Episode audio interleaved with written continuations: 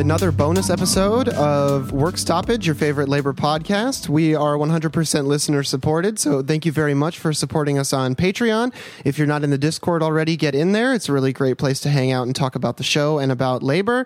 And let's get right into it without too much prelude today. We are going to be doing a really cool interview with Matt from the Amazon SDF1 facility in Campbellsville, Kentucky, who is a college student, YDSA member, and head of the organizing committee there. Matt, is there anything else you want to say and introduce yourself? I'm also a member of the Young Communist League and the IWW. My name's Matt, Matt Luttrell, and I'm from originally from Cincinnati, and I lived there for quite a good portion of my life, and until I decided one day to move to this rural area freshman year of high school when I decided that the schools would be a lot better. Nice. All right. So I guess before we get into the drive that you're working on, can you give us, a little background on your, how you came to labor organizing, how you really got started and what prompted you to want to really get involved and become a leader as far as trying to organize the workers at your job site? I've always been quite a bit of an anarchist, very anti-establishment person, and years of abuse by corporations prior to coming to Amazon really drove me in the direction of seeking solidarity with my coworkers. And when I started seeing what was going on in Bessemer, Alabama, with their union drive with the retail wholesale union, and when I started seeing what was going on with Amazon Labor Union in Staten Island, and how hard this corporation was fighting these movements, how much abuse was given to employees, and looking at all of the abuse, neglect of working conditions, lack of pay, lack of incentives and stuff at my own site, and just seeing that management doesn't give a fuck, I decided that we will have to force them to do this, to recognize us, to care about us. We will have to get a legally binding contract so that they cannot give us something and then take it away as soon as they want to. Mm-hmm. Hell yeah. Yeah. I mean, that's awesome. And so how long, just first, I guess, a little bit of background on your experience with Amazon specifically, about how long have you been working at the Amazon facility there in Campbellsville? I've been here for a year and a half. And at first, I was hired last year as a seasonal employee. And that was one of the first inequities that I noticed here at Amazon, because at that time, they started hiring a lot of people as full-time. Mm. Even my wife got hired in 2020 as a full-time associate right out the gate. But then I had to come there and I had to work for it. I had to maintain such a high standard up until that date to when they were going to let me apply to transition to being a full-time employee. When that happened, did they make you fill out a whole new application and you were basically rehired as a new employee, or was it or is it kind of similar to a fire and rehire practice, or is it, did they have a slightly more seamless transition for that? So I had to wait until a certain date when they opened up the hiring process. But yes, I had to apply for a job all over again. And so the only difference was that I didn't have to apply through an external source. I applied through the internal jobs application. And interesting. And so you have to apply to be hired again. So I was, even before that opened up to me, I was putting in applications to become a full-time employee almost as soon as I got hired as a seasonal associate. But they pretty much came to me every time and they're like, hey, stop putting in all these applications. You have to work. You have to work your way up to this position. Just stop. Ugh, wow. Huh. Yeah, that's got to be an annoying process, like where you've been working there, you clearly know what you're doing, you've been doing the work for a while, and yet they still like put you behind this arbitrary time gate on when you can actually apply to do the same work that you're already doing full time. Oh, and get this shit. So I was working through not Amazon, I was working through a staffing agency.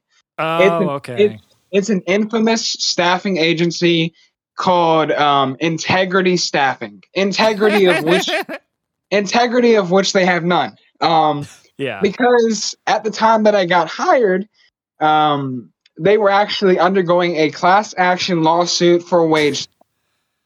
Oof! Wow. Yeah. I mean, we've talked a little bit on the show before about some of the many, many problems with like temp agencies, labor agencies, really like any of these sorts of contracting firms. And everything that, at least because I haven't experienced it personally, but reading about it, hearing from other folks who've been involved with it, Amazon's already exploitative enough, but then having to deal with like this temp agency as kind of a middle person in between them, that sounds like it's got to be like a nightmare. It was. And the thing about it was that you got the same wage as any other Amazon employee at your tenure, but you didn't get a lot of the same benefits. You didn't have access. You didn't have access to the Career Choice tuition program or any kind of tuition reimbursements. You didn't have access to the same level of health care or any of those benefits like the employee discount or the extras for Amazon, which is kind of a marketplace where they partner with companies like Skechers to offer discounts. And so on top of not getting the same benefits and getting wages taken from you, you also had the lack of job security. That's one thing that adds to Amazon's very high turnover rate is they will hire seasonal employees, and if you don't make the cut to a blue badge, which is the full-time associates, then you will just be let go. All of a sudden, just bye-bye. Oof. Yeah, wow. And I mean, I imagine with the different healthcare coverage, with like the announcement of the additional funds for people who need to travel for abortions, that those sorts of benefits would not be applied to those workers who are working through temp agencies either, similar to how independent contractors are also not covered under that. Is that right? Yeah, and they also do not have paid maternity leave for any of them. So, wow. well, no maternity leave. They don't get any maternity leave at all. And that's one of the things we're fighting for at our shop is that we're like, okay, so you guys work 40 hours a week. You're equal to us full-time employees. You guys are equals. And so we're going to make your issue one of our priorities in our demands that Amazon just recognize you as equals. Make you a blue badge. Stop hiring seasonal, because when people apply for a job, they're not looking for a temporary gig. This is not DoorDash. This is not contractors. This is not a little factory where they hire through a hiring agency, which this rural area is very populated with. Are these factories that will make you start out as a temp before they ever give you the chance to be a blue badge? Full time. I mean, these other organizations obviously don't have the blue badge shit. Right. So these issues are pretty ubiquitous, it seems, from the way you're describing them. Like pretty much any worker on the ground at the facility should be able to see this stuff. Were these some of the first things that you started getting people to organize around, started rallying around, or what were the first steps that you took in trying to get people interested in the actual organizing of a union at this facility? I wanted to make this process very holistic. One of the things that really opened my eyes to this were the working conditions, and specifically the working conditions that managements will just turn a blind eye to, and they will hold you to the same expectation despite this barrier. And I volunteered to be on the, it's called GIMBA. It's a process improvement path where you basically go, you get a little bit of training, and then you go and survey employees. You take notes on what their issues are, safety-related issues, job-related concerns, and then you relay that to management. You make a presentation about it, and all of these managers hear what you have to say, and then they're supposed to make a project, an action plan to get that done. But what I noticed is that no matter how many employees I got to confess their issues and all this, nothing was changing. No matter how much I stayed on management about it. I fought with management all the time, giving them constant reminders that these issues are continuously happening. That there was an old lady, you've heard about the overstuffing of bins at Amazon? Mm-hmm. So, like, imagine you have a dresser that has about 4 drawers, and you put way too many clothes in that drawer. What does it do? It makes it really hard to open. It makes it really hard to find the article of clothing that you want, and part of that will be a safety issue where you're going to be trying to jerk it open, essentially. And imagine your dresser's made out of cardboard. So maybe you jerk it open a little bit too hard and it breaks, or you have it stuck and you just can't open it at all. So there was an old lady who pulled her hip out of place trying to open a bottom bin. So all the ones on top of it were overstuffed, and the one on the bottom was also overstuffed. So she had to bend over and try to open that. And yeah, she had a hip surgery and everything, and she's still on workers' compensation for it to this day. Damn. Wow. That's terrible. I know one of the things that I'd also read that I think was an issue at your facility. I know that I've seen it from so many other Amazon workers around the country. It's one of the things that I know the workers that are organizing under Cause and at the Garner, North Carolina facility have mentioned. But the heat in the warehouses, that is one of those things that I've heard is a continual problem, and that Amazon has been told this over and over and over again, where you have workers who don't have enough time to have water breaks because of all the discipline from management, and yet they're not providing AC for anybody. So has that been like a big issue for you guys as well? Yes, and especially because we're at a very old site. You need to understand that this is considered a legacy site by Amazon.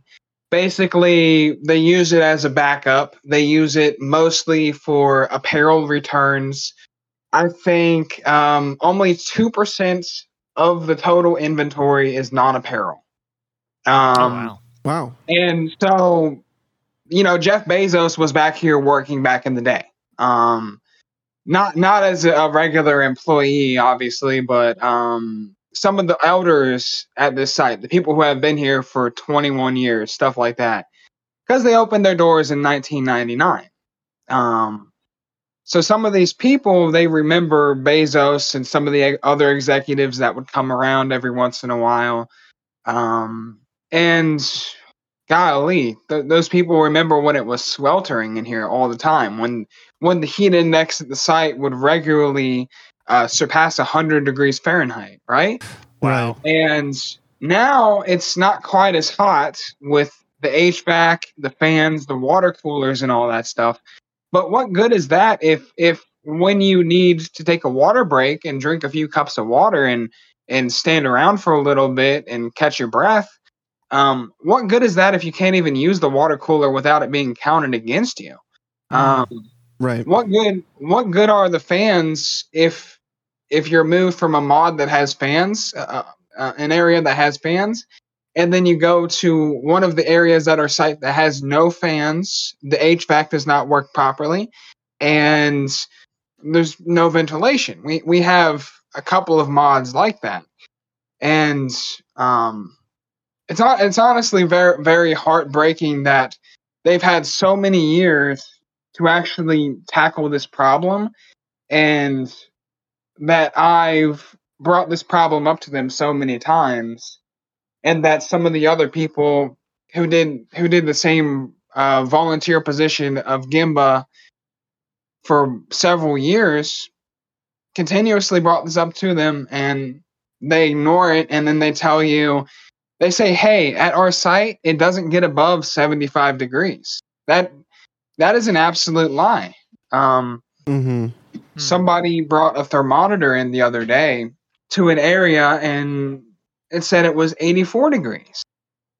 Oof. That's pretty hot to be doing a lot of running around, because I know they with all the tracking of time off task, they keep you guys moving. Yeah, and especially you might go to an area, you might have to go up to the fourth floor sometime. Your scanner will tell you to go to the fourth floor. You go up there, you pick one fucking item, and then it moves you somewhere completely different. That could be far away. That could be to a different building. It could be, because every building has a certain amount of mods. So, example, like you have A building, and then you'll have A and B mod over there, but then you'll have the high side, the low side. Each one of those has 4 floors. Then you'll have C building that has E mod and F mod, and F mod is also another one where, after a lot of complaints by our people in particular, they actually put up some fans, right?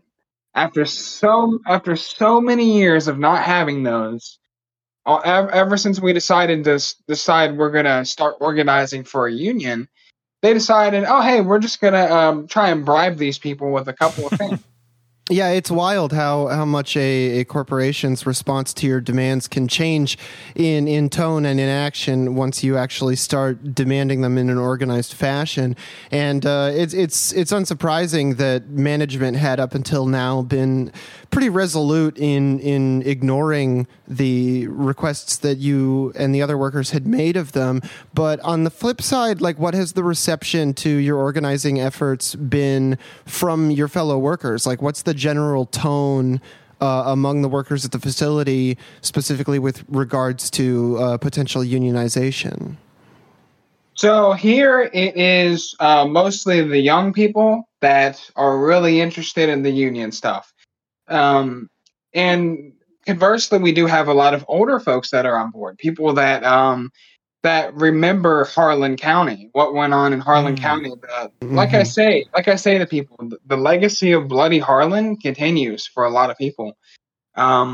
We even have a guy on our organizing committee. He grew up in Eastern Kentucky, and he worked at non-union coal mines and unionized coal mines, and he saw the difference. And he tells people this, the difference between working conditions at these places.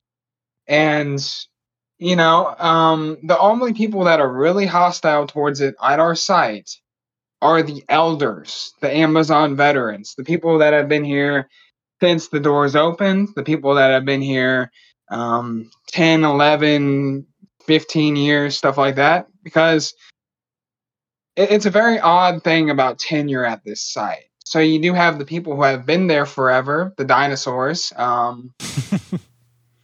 so they saw management's improving working conditions semi-progressively over a long time, moving at a snail's pace. So they remember when there was no HVAC and no fans, nothing like that. And then they remember when they did add those, when they did make those additions. And so they think that management has their best interest at heart. They remember when they were making less than $10 an hour. And then all of a sudden, in 2018, they got a $15 raise. Well, a raise up to $15 as the minimum.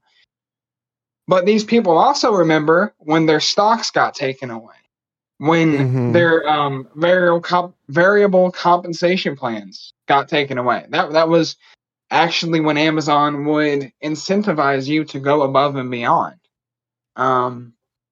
So matter of factly, these elders at the site, they're pretty brainwashed. They remember when the executives and stuff here, the leadership, they would say that they would spread all kinds of falsehoods about unions. They would say, "Oh, if you guys ever unionize, we're going to shut this place down." Mm. They remember Jeff Bezos going up to them and saying, "Hey, if you ever see these guys with union cards, don't sign it. That means you're a member of the union." Yeah, we've heard so many different management lies about unions, like in the process of just talking to people and following all of this stuff. And that actually leads me to another question that I had about when you've been, your experience talking with your coworkers about this, about issues on the site, about organizing a union.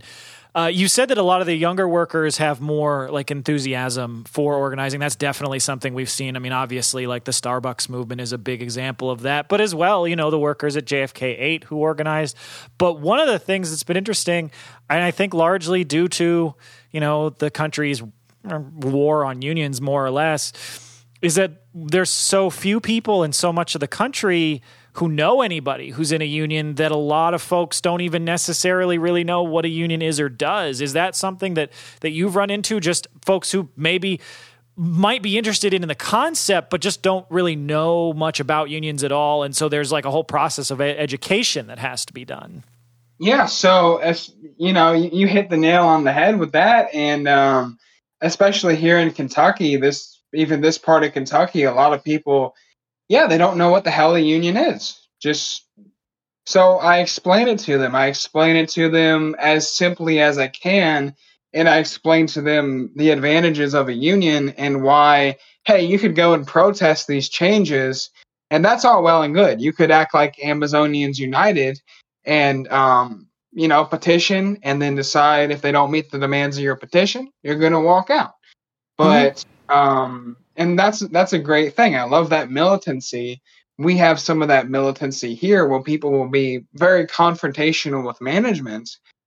But at any time, Amazon could take that away from you if you win it that way. They could start targeting you, and you might not have the means or the knowledge of how to file ULPs. You might have not even had any prior warning like I have. My prior warning was that anti-union people started talking about me, starting whisper campaigns, and then I started receiving write-ups. Write-up after write-up, and I was able to talk to the people I was working with when I was working with the machinists and really get them to help me file my first charges and then connect that to retaliation and how I was able to kind of defend yourself with the law in a way.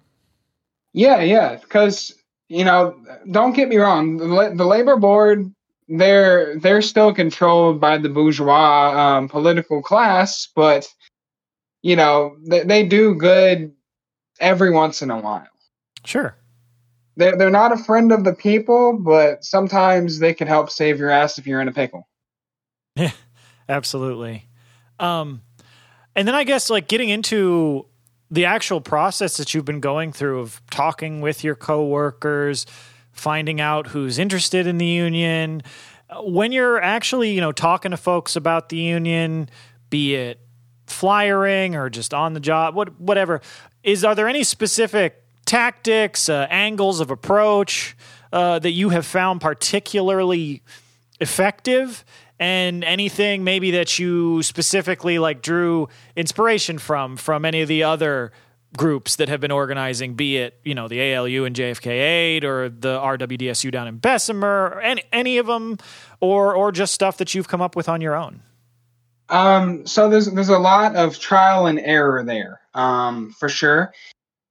So part of my thing was that I established trust with these people. When I was going around and surveying these people and letting them know that, hey, I'm actually here to help you as best I can, but it's management that might not take your concern very seriously. And they don't take your concern very seriously because they don't have to, right? It's not their obligation. So I want to appear, and it's not the appearance, but it's the genuine helpfulness. I want to be helpful. I don't want to look like I'm just trying to stir the pot, right? I want to find out what their issues are, and I want to propose a solution. I want to give them that hope, because without hope, then everybody's just going to succumb to fear, uncertainty, and doubt around this. Absolutely. And when JFK8 was in the heat of their organizing around their election, I would even ask people stuff like, you know, if I wasn't surveying them at the time, I would say, hey, what do you think about all this union bullshit going on in New York? and just to like take a tone where I don't give myself away completely. Right. And I sort of let them figure out what I'm talking about, let them come and ask me what a union is, let them come and ask me what a democratic workplace looks like, where you at least, you know, the union doesn't run the business, but, you know, they sure do help you out, that clear up some of these misconceptions that they have. When people tell me, like, hey, don't those unions defend lazy workers? And I say, you know, if you elect a bad shop steward, that can certainly happen. But what a shop steward's duty to do is to fight to protect your job, so that you don't have to fight with HR and management and put a target on your back, and even fight them so hard that you get charged with insubordination and fired, or targeted in any kind of subtle way that they would do it. Like, said so much, I draw a blank a little bit. Yeah. Yeah, so I mean, like, yeah, people are busting their asses every day at these facilities, and I mean, I imagine that, you know, if there was slightly less work to do, or like you actually had time for those water breaks, that might actually be a real benefit to everyone. And it's not about laziness, it's about having the time you need to take care of yourself. You know, I mean, that's a common tactic against unions, is to say that it defends lazy workers, when in reality what it does is it tries to make more, you know, safe conditions for everybody. Well, and I'd also like to just throw in, like, who's a lazy worker? It depends on who you ask. Like, if you ask the company who a lazy worker is, they're going to point you to the people who are fighting for workers' rights, and they're going to be like, they're so lazy, you know? So it's just an opportunity for them to pick on whoever they want. Yeah, and I wanted to add to that, when I drew a blank, what I was going to say is, you know, the job of the union, the job of the shop steward, in terms of your job security, is not to protect you when you're lazy, because unions physically cannot do that. They cannot protect you. Basically, they just put the burden of proof on management. Mm-hmm. They make management prove to them that you were doing something that you should not do. Like, let's say somebody was represented in this area. Kroger has United Food and Commercial Workers Union, and let's say they use their Kroger employee discounts and help somebody to purchase food. Like if COVID was going on, let's say they use their employee discount to go in there and then buy somebody some ribeyes and bring it out to them, because they were afraid to go into the store during COVID. And then Kroger accuses that employee of stealing for that act. Well, what can the union do? They can make them prove that under their policy this was wrong. But that's all the shop steward can do. Yeah. And actually, bringing up like some of the other places in the area leads me to another question that I had from like reading the interview that you did with Jacobin. One of the things that I thought was really interesting about just some of the different challenges faced at organizing at different Amazon facilities at different parts of the country is the different like labor markets in different states. Because like, for instance, you know, and for JFK8 in Staten Island, if a worker is working there and they're making whatever the minimum wage for the facility at JFK8 was, will be at $15, $16, maybe $18. Like, they may have the opportunity if, say, Amazon fires them for organizing to find another job that pays a similar wage. But I know one of the things that when I was reading about the first loss at Bessemer before the election was thrown out, and before the second one, that a lot of the organizers there talked about, it sounds like maybe there were some similarities for you, was that while Amazon exploits the ever-loving hell out of all of its employees, runs them ragged every day, and doesn't really give that much in the way of benefits, their minimum wage, while still nowhere near a real living wage for the vast, vast majority of people in this country, is still in some places, and I know they said this was an issue in Bessemer, the highest paying game in town if you don't necessarily have a degree. And so, like, that is the sort of thing that I've heard can be, you know, add another layer of difficulty on top of the already huge mountain of challenges that exist for organizing a union in this country. Is that something that you found to be an issue at your facility? Oh, absolutely. And I touched heavily in that Jacobin article that this is a company town. Mm. It is completely reliant on this fulfillment center for most of the things. Okay. So when people ask me, why don't I go get a job elsewhere? I say, okay, so I have a choice between this capitalist that does not pay enough, and then I have a choice between another capitalist that pays even less and gives even less in benefits. Absolutely. And this is Central Kentucky. Okay, what is Central Kentucky known for? Bourbon and manufacturing of auto parts. So you could go and get a job at this auto part factory, and you'll be in even worse heat than you are here. And I experienced that myself before I came here. I worked in a rubber factory where we made rubber parts. And, you know, you have these ovens that are running all night long. And they expect you to pull 12-hour shifts. Amazon limits you to 60 hours a week and things like that. And so that is what these other employers will expect from you if you go and work there. You might be making slightly more money. You might be making less money, but they expect something for nothing. Absolutely. Just like Amazon. Yeah, so I imagine it becomes sort of an issue where you've got all that like capitalist ideology of exactly what you were saying. Well, if you don't like it, why don't you just go get another job? And it becomes the challenge for the organizer to explain like, well, wait a minute. Well, why is it on me if this job's conditions suck and are horrible and are exploitative and terrible? Shouldn't we be staying here and fighting to fix that? How has that been a challenge with talking to your coworkers about that sort of thing? In the terms of that, they don't understand that they can lack any sort of class awareness, that their interests are closer to their fellow worker than they are to Jeff Bezos. If they are way too individualist, they won't understand that, okay, I made it my purpose in life to stay here and to stay on the Amazon drive and to help my fellow workers who have no other choice. Right? If it was just me, I could just go and become an IT guy. I'm in college for that. I could take some kind of apprenticeship or an internship somewhere and go elsewhere. But it's not just me. And getting these people to think about the single mother that is working here who can't get food stamps.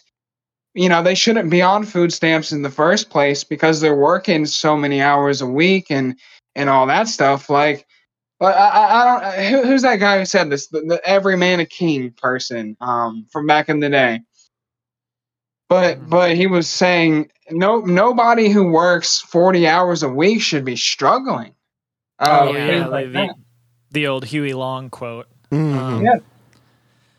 And actually, speaking of Jeff Bezos, I guess now we get to the question of the inevitable when it comes to organizing a union pretty much anywhere in the United States. You've been doing this incredibly difficult work of trying to, bring your coworkers along to the idea that, hey, our jobs could be a lot better if we band together and form this union to defend ourselves, against the company. As we've seen across the country, from companies to Amazon to Starbucks to you can just name any company, and they all pretty much do this the same. They are all terrified of the idea of their employees unionizing because that would cut into their profits. And so we have seen all sorts of crazy tactics brought out there by the bosses to try and crush organizing drives. I'm sure it's no different in your case. Can you tell us a little bit about how Amazon has responded to the union drive and what tactics they've busted out to try and push back against your organizing efforts? Yeah, so I really did mention that, I just started receiving these write-ups, and they do it one after another. So, yeah, that forced me to file a ULP on that first circumstance where they did not recognize a working condition that actually made me accumulate all that time off task. They did not adjust their expectation to that barrier. But I've been reported to ethics by other employees. Like, I'll make a Facebook post and then somebody will report my Facebook post to Central Investigations and they'll try to instigate on me. Just recently I had somebody report me for harassment. They said I was soliciting them about a union in the bathroom. Like, first of all, I don't even use these filthy fucking bathrooms. They don't get cleaned too often, and why would I hang out in there and talk to somebody about a union? So the things I do, if somebody is not interested in a union, I don't press on them about that. I might ask why. I want to kind of understand where they're coming from. And then I would, maybe in the near term future, I certainly wouldn't press them on this, but in the near term future, I might try to look for another way that we could have some solidarity. Sure, of course. Like an Amazonians United kind of thing, if that's the way it has to go down, right? But yeah, it's just craziness. So the one day we were out flyering, I had some fellow workers come down and help us with flyering, some surveying, tabling. That's where you set up a table to have people come up there and talk to you and all that shit. And when we did that, Amazon called the fucking cavalry on us. They called a sheriff. The sheriff came there, and he watched us for a little bit, talking to the security guard, talking to the general manager, and then the general manager comes up there and confronts us off of Amazon's property line. And he refuses to show us that is their property line, and we knew it wasn't. And then this fucking sheriff comes up there, rolls up there, and talks to us like 5 minutes later. And then you have them saying, "Oh, we don't know where the property line is," and and then you have two state troopers pull up on the opposite side of the sheriff in the other lane, and they get out. Well, they weren't state troopers; they were city cops. But anyway, they come up there being all intimidating in their Dodge Charger vehicles, and you have this huge SUV right next to you, and you're sitting there thinking like, what the hell are they gonna do to me? This is a small town. These cops have a reputation for corruption. You really don't know what the hell is gonna happen. It's an intimidation tactic. They had Chris Smalls arrested. They were probably hoping they could have us arrested too. Yeah. And And then right after that, I mentioned in the article that, you know, a manager came up to me, well, a supervisor came up to me and asked me, how is the revolution going? Like, right after I started my shift. Yeah. I mean, that's wild. Actually, like you raised the point about the Amazon having Chris Smalls arrested. And I know that actually served as a bit of a turning point where a lot of the workers at JFK8 saw that and were like, well, wait a minute, this is pretty messed up. So like how's the other than by, you know, the manager, like being an asshole, like how have your coworkers responded to the way that Amazon has tried to crack down on y'all? Like, I mean, just calling the cops on Amazon workers for talking to other Amazon workers, not even on Amazon's property. Is that the sort of thing where folks have responded to that? It'd be like, hey, this is messed up. Or is it mostly just been like, well, they shouldn't have been messing around? Yeah, so there's been a mixed response. Most of the people, everybody who has actually talked to me about it to find out my side of the story about what's going on, yeah, they agree that it is fucked up that they did this. That they agree that Amazon was trying to intimidate me, and it actually built up some steam. After this thing happened, that is the first time where, you know, these people actually started approaching me, wanting to talk to me about the union. They're like, hey, is your name Matt Luttrell? Somebody told me what you look like. They told me you're wearing this orange safety committee vest and, said I should go talk to you and find out more about the union and, what happened when they called the cops on you and all that shit. And yeah, it's, you know, and then there's other people that are like site elders, like they might be a process assistant or something. And they'll be trashing me on Facebook. Somebody called us union protesters, said we're protesting for the union. Then another person said, either get off the property or get arrested. And Jesus. Wild. And yeah, I mean, and the more afraid people become, like they might be thinking that the site's going to get shut down or something. And because a whisper campaign goes around, management starts these whisper campaigns whenever they want to, I suppose. Or even the elders do it. If they start thinking the fulfillment center is getting shut down, then they're going to be like, they're going to feel like they're backed into a corner. And they're going to feel like you're the person who's doing it. And I asked them, why is management willing to end your job for something that doesn't even negatively affect them? 100%. Unions, yeah. There is no intrinsic threat to the company just by having a union in the workplace. Because let's say you win your election. Well, what happens after that? I mean, you have to start working on your contract. Mm-hmm. And so there has been nothing else has been won from the company. The company hasn't had to provide anything that hurts itself. When you're negotiating the contract, when you get to that phase, the company can afford their lawyers, and all this shit, and the company's not going to agree to anything that actually hurts it, right? Yeah, I mean, so for example, during our busy season, peak season, management decided they were going to increase the incentive.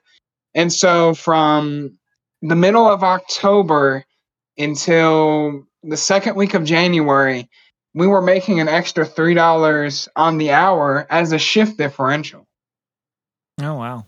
So basically I was making my, my $17.50 an hour. And then I was, you know, that's my base pay plus the differential I already have, so $16.50, and then they gave me another $3 on top of that. Mm. So they already proved to us that they could pay us that much without it hurting anything. Sure, that's right. And yeah.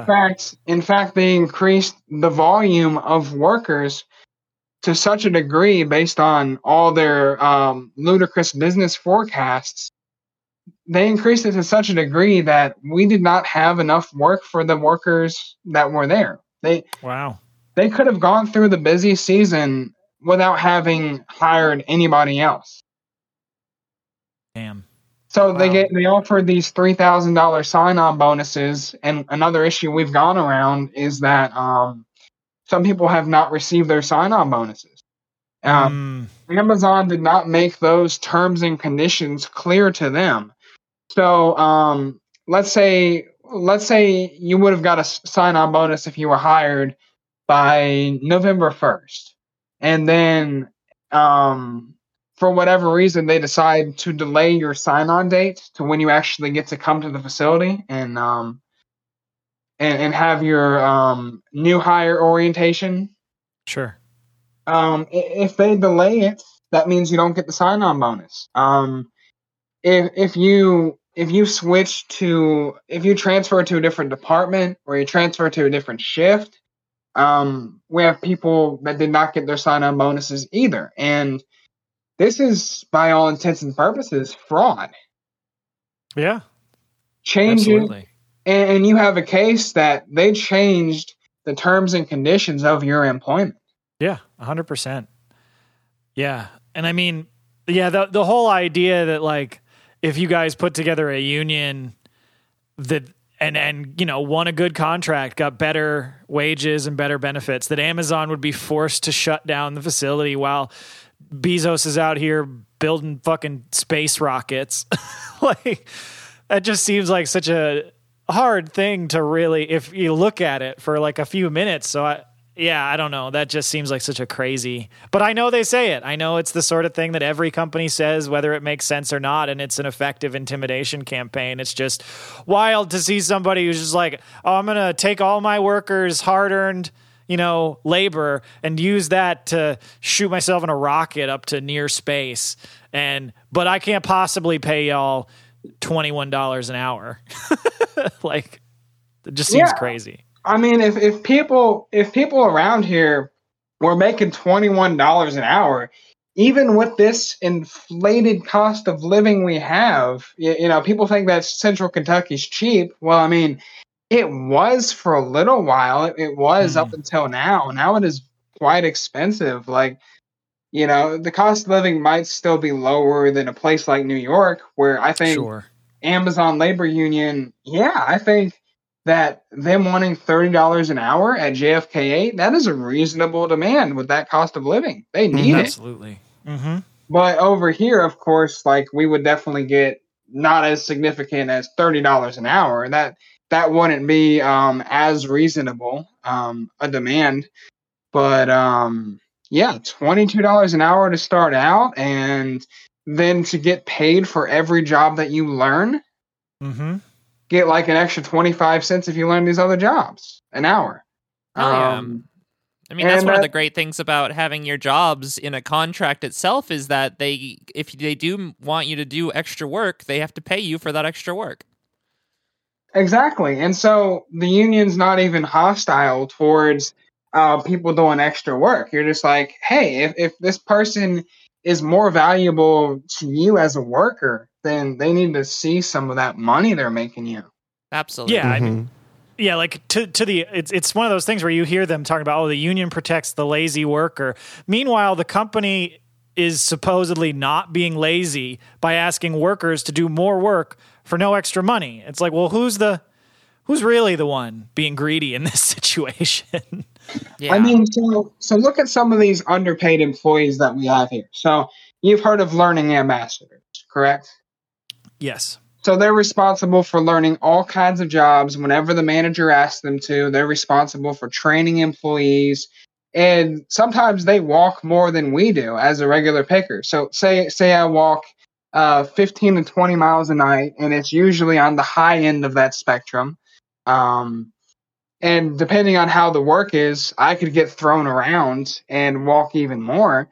But these learning ambassadors, when they have a group of trainees that are assigned to them, they have to go and find these people. They look at a little Kindle, and that Kindle has the location of where these people are and who's assigned to them. Then they got to go walk around and find them and talk to them about all this other shit. no matter which department they're in. Like, of course, my example is picking, where they have to walk so far. You know, it's a manual picking facility. But over there, if they're in pack, they could throw this ambassador from picking to packing to stowing to the ship dock and all that other shit without paying them anything else. Yeah. I mean, that's it's wild. Crazy. Yeah. But so I know that you guys are now affiliating, you know, you just told us before that you're affiliating with the ALU. You've mentioned, you know, some of the work that's been done by groups like Amazonians United. Are there any other, you know, outside labor movements that have been going on right now, or even just like, I don't know, community groups, but really mostly like labor stuff that has really like inspired your organizing efforts? Oh, absolutely. And I attended a meeting with the DSA last week. So DSA has this labor council for their Louisville chapter that I'm a part of. And it's Bread and Roses caucus guys, you know, the Marxist of the group. And they really want to support us. They've been sharing our solidarity fund around. They've got some salts that are interested in the workplace. You know, and obviously the CPUSA, Communist Party, doesn't have much of a presence in Kentucky, but I would love to see some support with them. Socialist Alternative, I'm in contact with people from there. Some of the people that came out to help us with the flyering and all that other stuff, they were from Socialist Alternative. Obviously that... That representative in Seattle from Socialist Alternative, I can't think of her name right now. Kshama Sawant. Yeah, and she donated $20,000 to ALU. And so we're really looking into coalition building, and obviously the politics of unions and a lot of other legal barriers exist between building coalitions between unions and all that stuff, but you know, that support is vital. It's vital that we organize as a class. Mm-hmm. Absolutely. That we go back to class struggle unionism rather than business unionism, and that's one of the reasons that I am now prepared to be organizing alongside the ALU, because they're a class struggle union. Hell yeah. Mm-hmm. Independent unionism is class struggle unionism. That's one of the things that really turned me on about the IWW, got me to join and acquire a mentor from there, and take all their trainings and all this other stuff. But because of their politics, they, you know, you can dual card with the IWW, but they don't really have much going on right now, you know? Like, yeah. IWW's pretty distraught and pretty spread out. Stamped and all that. Yeah, I mean, they've done, you know, some of the things like the organizing campaign at Burgerville, and I believe they're helping out with the organizing campaign in Alamo Draft House down in Austin. But yeah, I mean, it's really good to hear that there's so many different groups in the area that have been interested in and willing to help out with that. That's really, like, as you said, to go along this line of coalition building, because even when you have, you know, different groups that may have different politics, that there's still that understanding. And it's like, ultimately what we're all fighting for here is to empower workers, and we can all agree on that. Right. Oh, yeah. And I think that the one thing that you mentioned about the IWW that I have also heard that is really important is that they do a lot of education, and that by joining the IWW, there's like lots of programs that people can get real information on how to organize and how to build that power. And I've heard that that's one of the main benefits that a lot of people have gone to the IWW for. And I think that if more people were doing that, maybe they would end up being a union that could do a little bit more organizing. But besides that, I kind of wanted to ask, so you were mentioning that your facility is kind of like the company of a company town in a certain sense, and that, you know, I mean, obviously if the community wants to have, you know, a strength in regards to that, you know, kind of community town structure with this business running most things. I mean, obviously a union is in all of their interest, but what sort of like response have you seen from the local community itself in regards to this union drive that you're doing? Are there different organizations that you've reached out to and maybe begun that coalition building with them or anything like that? So in addition to being a company town, our town also has one university. It's Campbellsville University. It regards itself as a Christian university, although most of the people that go there, they're young, they're open-minded. And those are the people we seek to really have some solidarity with. And even though there has been this kind of barrier to contacting the university, because I think Campus Ministries actually runs their Facebook group. And they didn't even allow me to post, but I've since got in contact with a local reporter. It's through NPR, so they have a local partnership with NPR, and, you know, they're going to help us get the word out there. And sort of some of the physical response by the community was when we were out there flyering and serving and all that stuff. There were people that were driving by, seeing the signs that we had with demands, and they were shouting like, hell yeah, and shit like that. And yeah. So, and I'm sure everybody's aware because, you know, you type in the word Campbellsville and these articles about this union drive will come up. But yeah, there's still some more community outreach to be done. One of the things we want to do, I realized the importance of, in addition to organizing, you need to start mutual aid programs, mutual aid networks.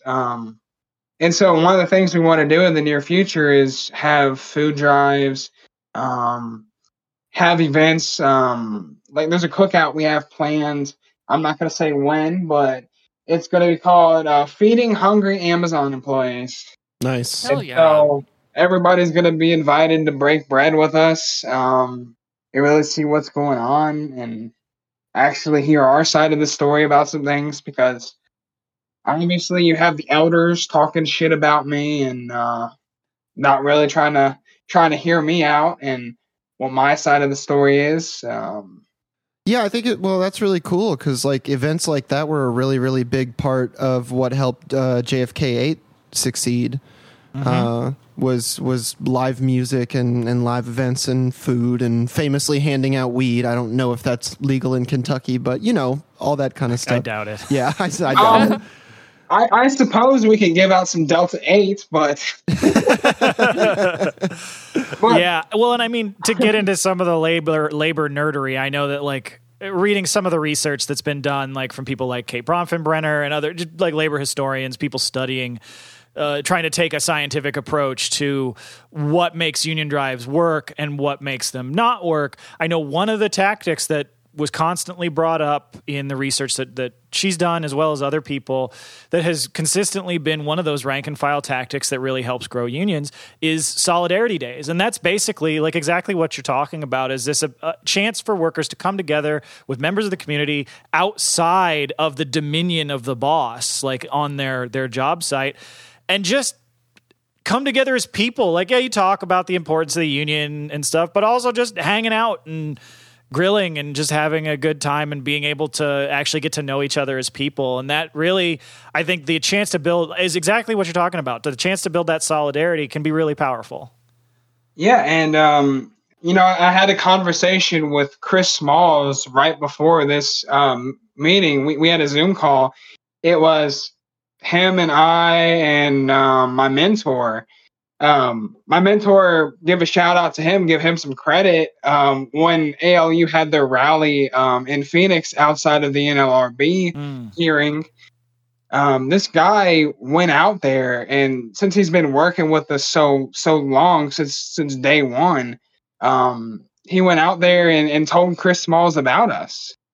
That's awesome. Chris Smalls gave us a shout out that day, and you know, it felt great, you know. But yeah, that rocks. Chris Smalls told me, you know, they had barbecues all fucking summer long, you know, and all the potlucks and stuff that they have. Of course, one of the advantages that they had for that was they had that public bus stop that was on Amazon's property that they could camp out at, and we don't exactly have that luxury. We do have a bus stop, but it's not public. You know, and I haven't been fired yet, so I made a promise to my people if I become unemployed, which is a very real possibility for me. There's so much heat on me. Right. I've received 4 write-ups out of 6 write-ups that I'm allowed to have within a year. If you receive more than that, then you are just automatically terminated. If harassment charges continue to pile up from these anti-union people, you know, they could decide to fire me over that. And sure. Luckily, there's county property across the street where I could be out there advocating. But yeah, we definitely don't have that advantage. And another thing I wanted to say about the company town aspects is people drive more than an hour to get here in some cases. Now I'm talking an hour of curvy road, an hour and a half commute for some people I know. Hell, we even have a manager that comes here from the north of Louisville. So that's 2 hours away. Whew. There are 3 fulfillment centers between here and Louisville. There are fulfillment centers in Louisville. Why is this manager commuting all the way here? Yeah, that's wild. Like I would definitely say the managers are definitely exploited too. Think about it. You're a manager. You're expected to work the maximum hours a week, right? And your salary is that you're only getting paid for 40. Mm-hmm. And there was a post a long time ago where somebody averaged that out. They're an ex-Amazon manager, and they said, "Hey, when we average this out, we're pretty much just making $18 an hour." Right. Yeah. And even less when you factor in, 4 hours of driving every time you have a shift? Yeah.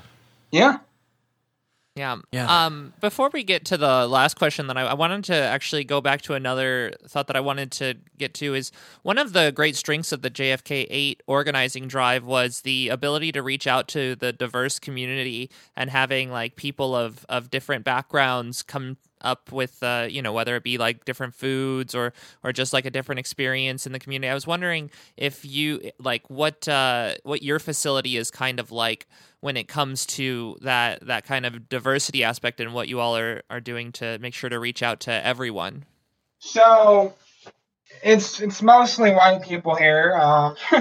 And something you would expect from a rural area, but yeah, there are some other minority communities. We even have, I think we only have one Middle Eastern person. He's actually on our organizing committee, by the way. Shout out to Muhammad. Hell yeah. Yeah, and we have somebody on our organizing committee that speaks Spanish, and he reaches out to the Hispanic people that only speak Spanish. You know, they don't speak any other language. One of our people is a translator, and that's really neat to have. Nice. But yeah, I mean, it's, you know, there's just a shit ton of old white people here mostly. Yeah.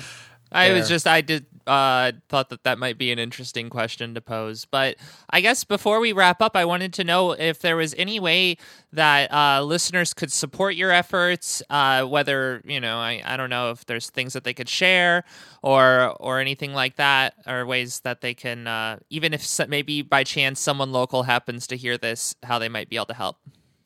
If you're local, get your ass out here and take a job at Amazon and help assault our workplace for sure. Come here for the express purpose of helping us organize. You know? Love to hear that. And then, that's for all the listeners. If they can do that, then do it. Then take a job at your local facility for the express purposes of unionizing, and you're pretty much guaranteed to have your job for about 90 days at Amazon. That's because you start out, you have a learning curve, and nothing really counts against you for the first little while that you're training, and other stuff. So, you know, you could go there. I know one of the advantages that JFK8 had, speaking about that again, is they had salts. They had Justine Medina. She's from the YCL, and she came over there as a salt. You had Matt Kusick. He came over there as a salt. Quite a few. And if you have people that come there with nothing to lose, but your chains. That helps so much. But if you could just give us some outreach by sharing our Twitter posts, if you could donate to the Solidarity Funds, the Retaliation Fund that we have going. So, you know, we obviously have mapped out our employees who are at the biggest risk of losing their income by getting fired. And obviously I have the biggest target on my back, but there are several others. The more vocal, confrontational people on the organizing committee. And, you know, losing your job is devastating. And when you do become unemployed, even if it's by firing, Amazon does anything they can to stop you from getting that unemployment. They will contest your claim, and a lot of people don't know how to appeal it. They don't know that if the employer contests your claim, you have to go and file an appeal, and you have to actually talk to one of these attorneys with your unemployment office, and that will go to court, figure out if you will get it. A lot of the other benefits you won't qualify for. Like, speaking about some of the Amazon employees here who are already struggling, you know, if you're a single mother and you're making above that federal poverty guideline threshold, because they look at your before tax income, and they don't look at what's left at the end of the month, right? Like with corporations, they do them the honor of looking at what profit is, and then taxing them based on profit. Profit is everything after expenses. That's the surplus value that we provide to them, and that's what they get taxed on, you know? Right. I guess with that, did you want to say anything else before we let you go? We really appreciate you being on the show and giving us all this really great information, and we're very excited to help get this out to people. And I would say if there are any current Amazon employees on here right now, whatever you can do to have solidarity with your coworkers, just make sure that you make it about more than wages. That you make it about a holistic set of issues. You want to recognize everybody's issues. Like one of the things we had, an organizing committee member, her main issue was that since COVID, there have been no family activities. There used to be picnics. There used to be they would take them to Six Flags every once in a while or something like that. So even if that is an issue, within your organizing committee, make a group of family planners. Like, say, hey, this person, your goal, since this is your issue, help us with this family planning. And don't encourage management to do the family events again. Do it yourself. Absolutely. Make that into a workplace action. Militancy, like the IWW says, direct action gets satisfaction. That's right. Yeah, that's right. Hell yeah. Can I say one more thing? Sure. Yeah. Go for it. Okay, so anybody who is organizing their workplace, you need to be aware. Be very aware that the anti-union people, they will if you give them any chance, they will become more organized than you are. They will work with site leadership against you. So you need to really strengthen your committee whenever you start it. Because once they do that, you know, they're not doing anything that they have to sneak around, but you're the person who is having to do things on the low key, and they're not. That's right. Well, again, I want to thank you so much, Matt, for coming on to the show and helping give us all this really important information on organizing and to give us the updates on where you currently are. And we really, really wish you the best in solidarity. Thank you so much. Yeah, and we'll talk after this. I'll get those links from you for the Solidarity Fund, the Retaliation Fund. We'll make sure we drop those in the show notes, and absolutely encourage any of our listeners, if you got a few extra dollars, you can throw these folks' way. I mean, we talk on the show all the time about the incredible difficulties faced by folks organizing at Amazon. And, you know, this is a chance to help out, as well as with all the other advice that Matt gave about ways we can help out. And so really encourage any of our listeners, if you have the opportunity, if you can, to donate to those funds. Absolutely. And again, we want to thank our listeners for supporting in whatever ways they can, whether it be sharing the tweets of you know, this labor group, of the Amazon organizers and ALU and all that. And again, like, you know, as we always say at the end of every single episode, labor peace is not in our interest, and solidarity forever. Solidarity, everybody. Solidarity, everybody.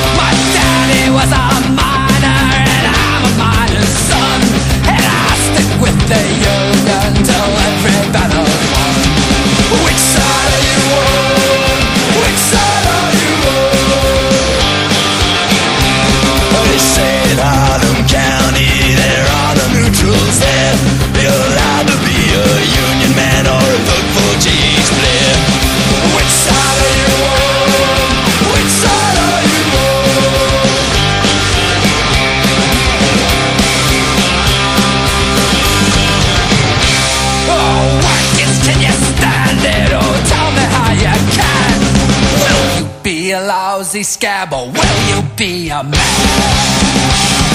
Which side are you on? Which side are you on?